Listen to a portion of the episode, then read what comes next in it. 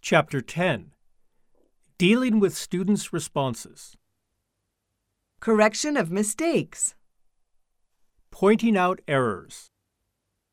That's not correct. That's incorrect. That's wrong. You can't say that. I'm afraid that's wrong.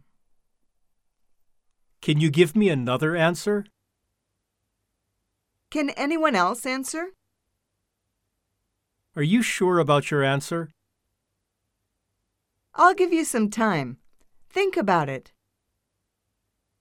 Take your time and try again.